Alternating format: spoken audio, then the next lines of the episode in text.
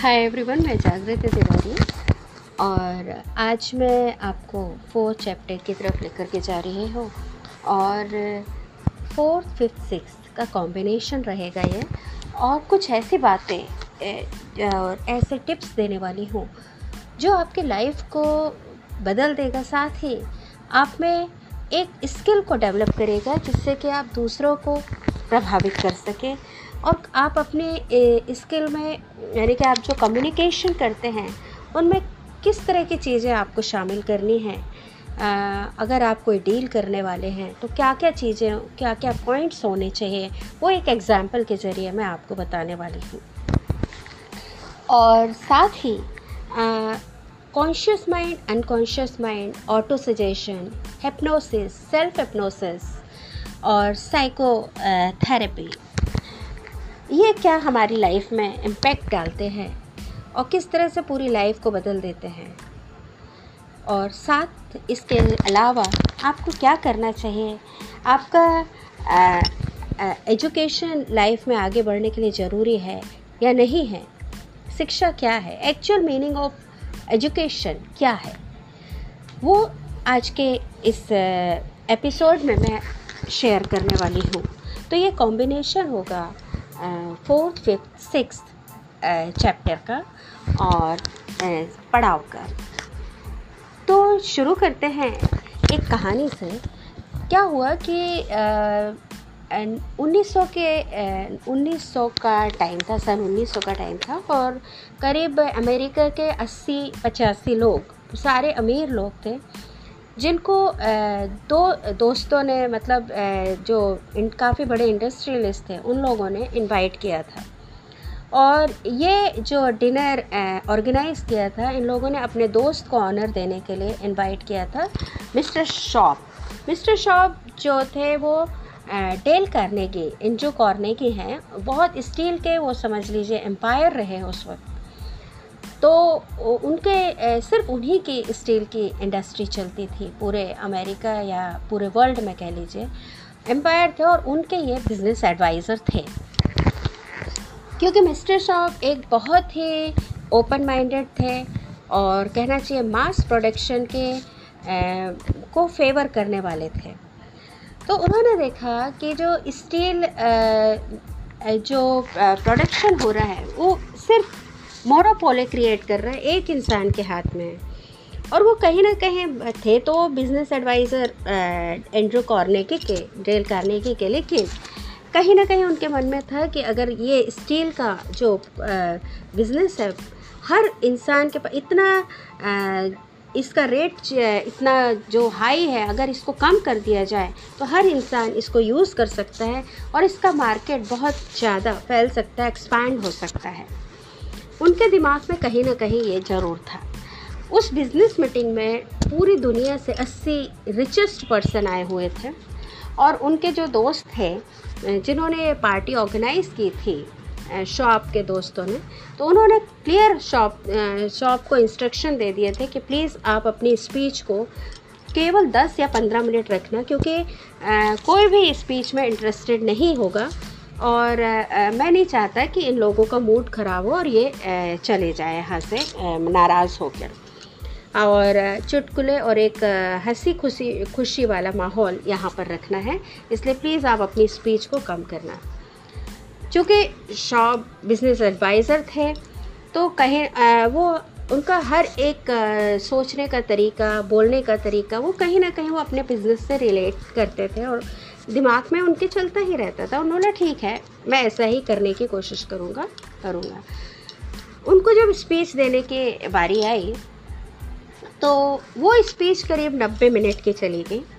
और अब इनके दोस्त काफ़ी घबरा भी गए कि स्पीच नब्बे मिनट की है और कई जो दूसरे इंडस्ट्रियलिस्ट थे उनने ज़्यादा इंटरेस्ट भी नहीं दिखाया, जर्नलिस्ट ने भी ज़्यादा इंटरेस्ट नहीं दिखाया, ऑलमोस्ट सभी चले गए। लेकिन वहाँ पर एक मॉर्गन नाम का इंसान था, बहुत बड़ा इंडस्ट्रियलिस्ट था वो, और जो एक बीच में ब्रोकर गेट्स, वो उससे डिस्कस कर रहा था। मॉर्गन एक्चुअली डेल जो एंड्रू कार्नेगी है, वो स्टील का एम्पायर उन्होंने खड़ा किया था। मॉर्गन ने सैकड़ों ऐसे छोटे छोटे ट्रस्ट बनाए थे और उनका एम्पायर खड़ा किया था। उसमें बिस्किट से, सुई से लेके, धागे से लेके, जो जितनी भी रोज़मर्रा की चीज़ें हैं उन सब का उन्होंने एक जो आम इंसान के उपयोग की चीज़ें हैं जिनको रोज़ ज़रूरत पड़ती है वो सारी चीज़ें मॉर्गन ने उनका एम्पायर बना लिया था। अब जब ये मॉर्गन उससे डिस्कस कर रहे थे ब्रोकर से, तो उन्होंने शॉप के बारे में पूरा डिटेल लिया और फिर बाद में मतलब शॉप की स्पीच का उनका इतना ज़्यादा प्रभाव पड़ा कि वो दो दिन तक सो नहीं पाए और शॉप के स्पीच के बारे में सोचते रहे, क्योंकि मॉर्गन को वो सारे प्रॉब्लम का सलूशन शॉप की स्पीच में मिल गया था जो आज तक वो ढूंढ रहे थे। तो सबसे बड़ी बात यह है कि मॉर्गन को मनाने के लिए सैकड़ों इंडस्ट्रियलिस्ट आए थे कि वो स्टील के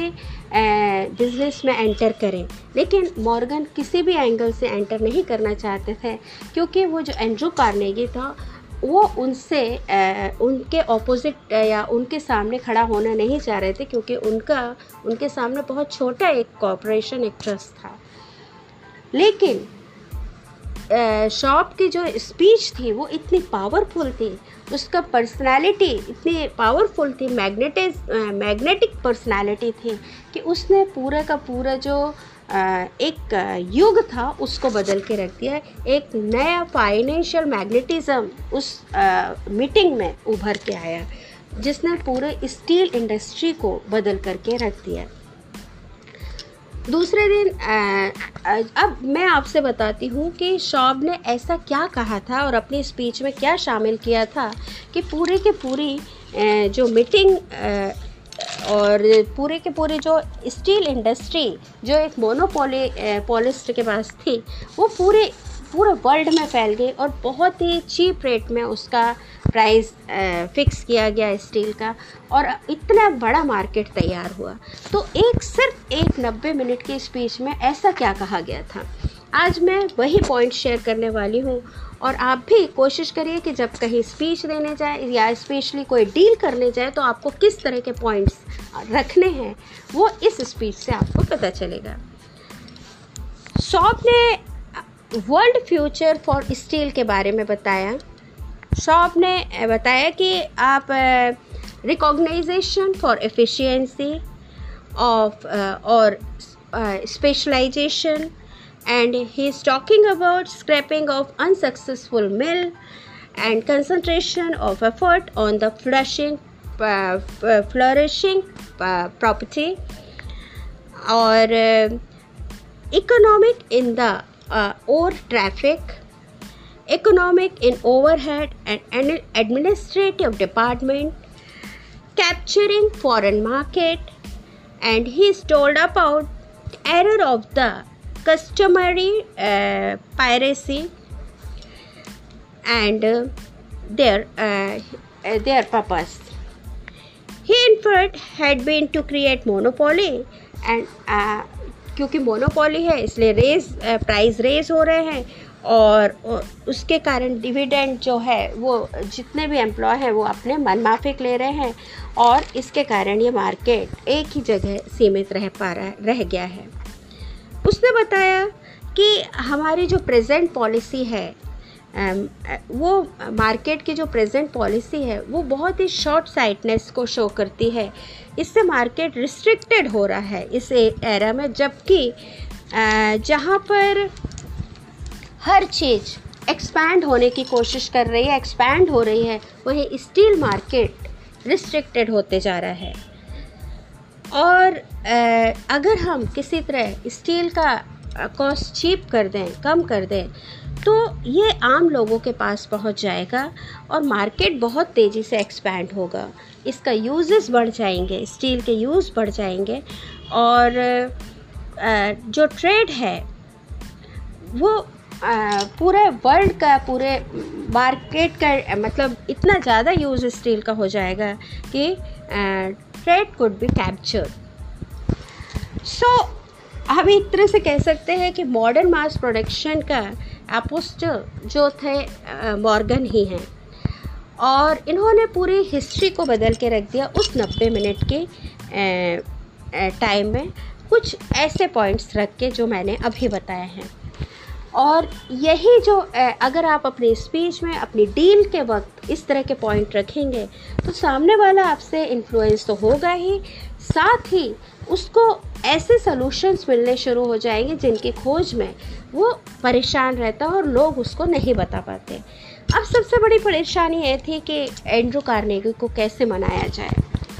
एंड्रू कार्नेगी को एक दिन मौका मिला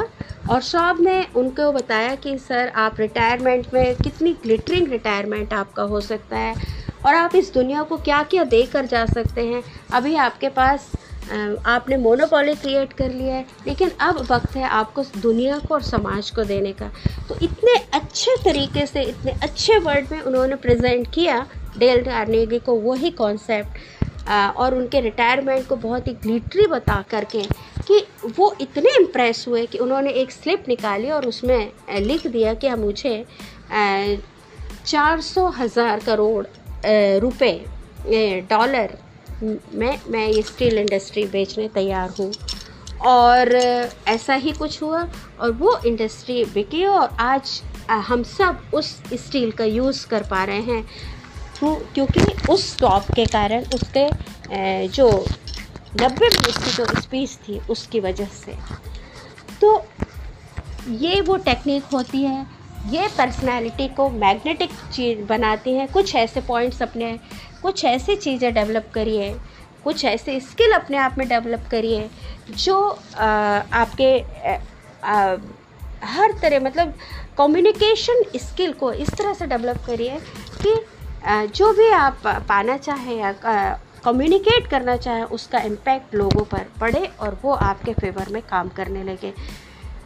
एक तरह से हिप्नोसिस प्रोसेस इसी को कहा जाता है। तो आज के लिए बस इतना ही। नेक्स्ट एपिसोड में मैं कुछ और बताने वाली हूँ, तब तक के लिए इंतज़ार करिए।